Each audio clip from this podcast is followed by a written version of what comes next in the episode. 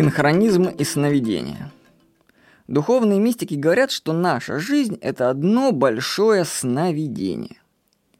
Чем больше растет энергетика моего организма, тем больше начинают проявляться эффекты сновидения. Вот в осознанном сне, если ты о чем-то подумаешь, то оно материализуется прямо перед тобой, мгновенно. То есть ты можешь во сне силой мысли управлять реальностью сна. То есть ты можешь создавать предметы, ты можешь перемещаться в пространстве, ты можешь силой мысли влиять на людей, они там будут говорить тебе, что ты хочешь. Ну, интересные вещи. То есть все управляется твоей мыслью. Вот пишут, что мысль работает аналогично и в реальности бодрствования. Только наш мир более плотный и вязкий, и мысли требуется больше времени на материализацию. То есть то, что с вами происходит, и где вы сейчас, вот находитесь прямо сейчас, когда слушаете заметку, это все результат ваших мыслей, которые были до этого момента. Измените мысли, изменится окружающая среда. Но не сразу, с задержкой. Ну, если ты знаешь задержку, что трудно подождать чуть-чуть. Мы получаем то, о чем мы думаем. Вот.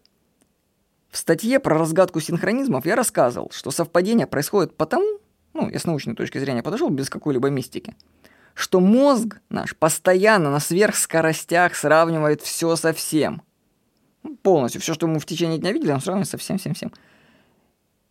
И если находится совпадение, обращается наше внимание на это. И нам кажется, что эти события взаимосвязаны. О, как, смотри, какое совпадение. Только об этом там подумал, а вот оно вот я увидел. Это. Но я тогда писал, что это все-таки работа мозга на сверхскоростях. Но все-таки хочется верить, я верю, что наш мир таинственный, загадочен. Вот. И вот пару историй, которые со мной произошли, как в сновидении. История номер один.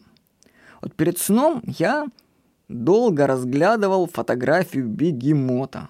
Вот не знаю, никогда такого не делал, но вот просто решил рассмотреть бегемота. Даже не, не помню, где я его бегемот этого взял. Да. Ну, в общем, был бегемот.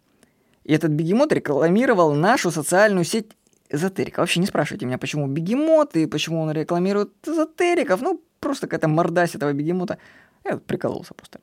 Вот. А на следующий день читаю, в Тбилиси наводнение, звери сбежали из зоопарка. Вообще, мне кажется странным вообще сама ситуация, да, вот когда Тбилиси затапливает водой, и звери разбегаются из зоопарка.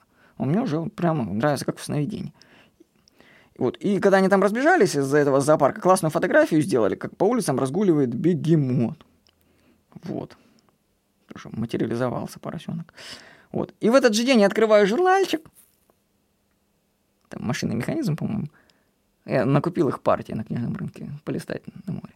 Вот. И там целая тоже статья про печенье бегемот. Ну, понятно, что это такое синхронизм совпадения, но все равно. Начнешь думать о бегемотах, и начинают эти бегемоты тебя преследовать. Вот, или другая история, ну, она произошла почти тот же день. Просыпаюсь ночью от сильной головной боли.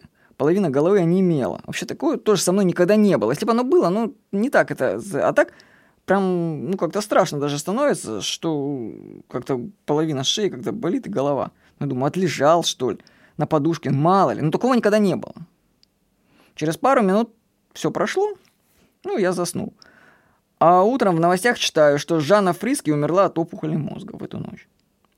Это не значит, что между мной и Жанной Фриски была какая-то связь. Но после этого был создан информационный фон. Представляете, как гудел весь мир и как гудели мысли ну, в России насчет этой темы.